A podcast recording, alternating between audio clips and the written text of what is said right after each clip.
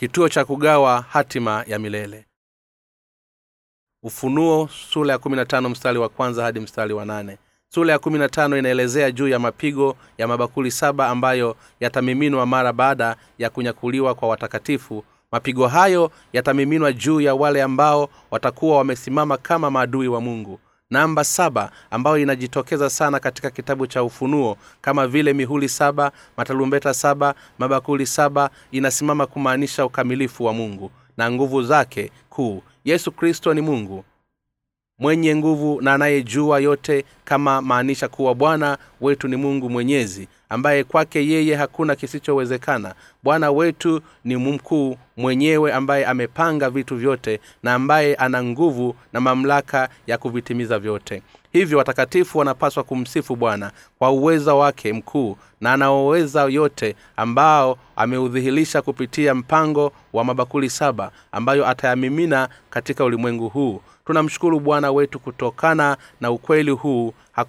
hukumu ya jinsi hiyo imefanywa iwezekane kwa kupitia uwezo wa nguvu zake. Ule ukweli kuwa bwana alipatiliza kisasi kwa ajili ya watakatifu kwa madai wake kwa mapigo ya mabakuli saba na mateso ya milele kuzimu. Basi jambo ambalo watakatifu wanapaswa kushukuru kwa kuwa ukweli huo ni sahihi kabisa. Hivyo watakatifu waweza kufanya lolote zaidi ya kumsifu bwana. Haleluya. Mapigo ya, ma, ya mabakuli saba yatawasili mara baada ya watakatifu kunyakuliwa baada ya kuipita miaka mitatu na nusu katika ile miaka saba ya dhiki kuu. Kutokana na mapigo ya mabakuli haya saba mioyo ya wadui wa mungu itahuzunishwa kwa kuwa watagundua kuwa bwana wetu ni mungu mwenyezi na hivyo watamhofia na kumwogopa mungu.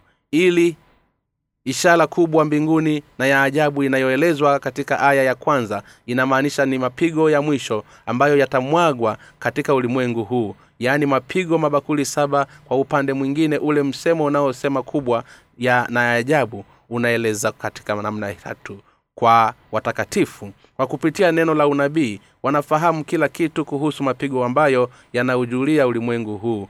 Pili watakatifu wataondolewa toka katika mapigo ya mabakuli saba. Na tatu nguvu ya haya mapigo ya mabakuli saba yatayoletwa na bwana yatakuwa katika ulimwengu mzima na yatakuwa yenye maangamizi na kifo. Kwa upande mwingine watakatifu waliokombolewa na kunyakuliwa wataimba wimbo wa msa mtumishi wa mungu na wimbo wa mwana-kondoo wakiwa angani msingi wa wimbo huu katika unavyoonekana katika kitabu cha kutoka sura ya kumi na tano mstari wa kwanza hadi wa nane ni wimbo wa waisraeli ambao walikuwa wakimtukuza bwana kwa nguvu na mamlaka yake baada ya kuvuka bahari ya shamu.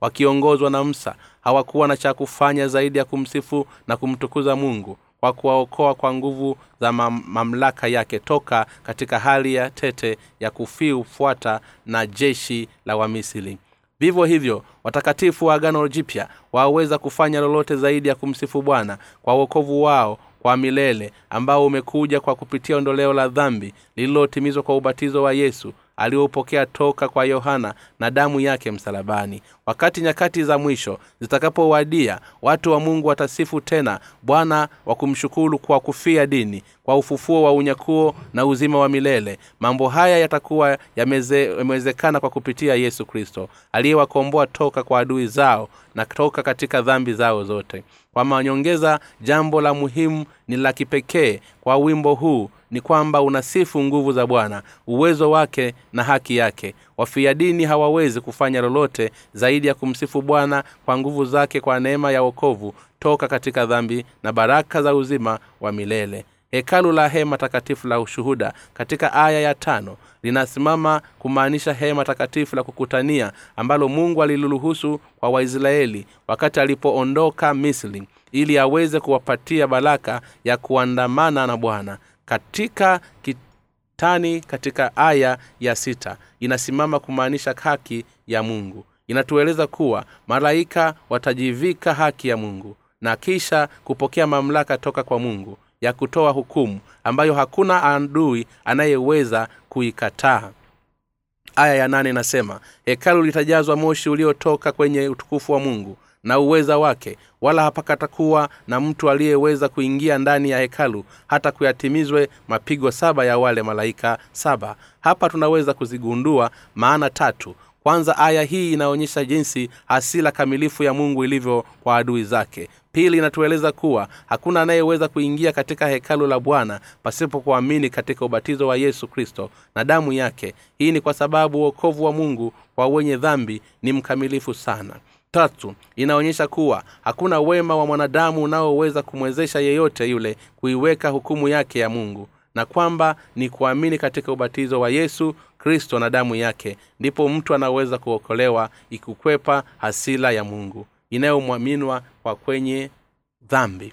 Hivyo watakatifu ni lazima waishikilie injili na kuihubiri hadi wakati wa mwisho na wale ambao bado hawajapokea ondoleo la dhambi zao ni lazima watambue kuwa wamefungwa na watakabiliwa na hukumu ya haki ya mungu. Hivyo ni lazima wairudie haraka iwezekanavyo injili ya maji na roho. Iwetolee na bwana kifungu hiki kinatuonyesha kuwa ile hukumu ambayo mungu ataileta kwa, wada, kwa, kwa maadui zake na kwa mapigo ya mabakuli saba ni kamili mbele ya wote watakaoiona. Na kwa sababu hiyo hakuna yeyote atakayeweza kuizuia hadi hukumu hii ya dhambi itakapokuwa imekamilika.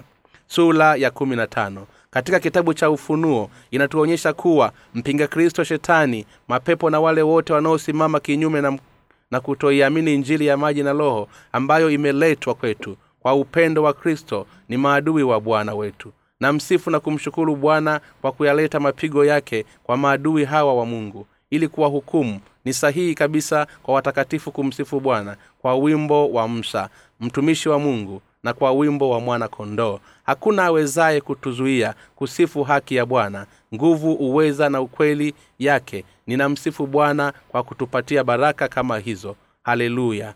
Mungu wa mbinguni na akubariki. Omba kitabu cha bule katika tovuti ya www nrmission com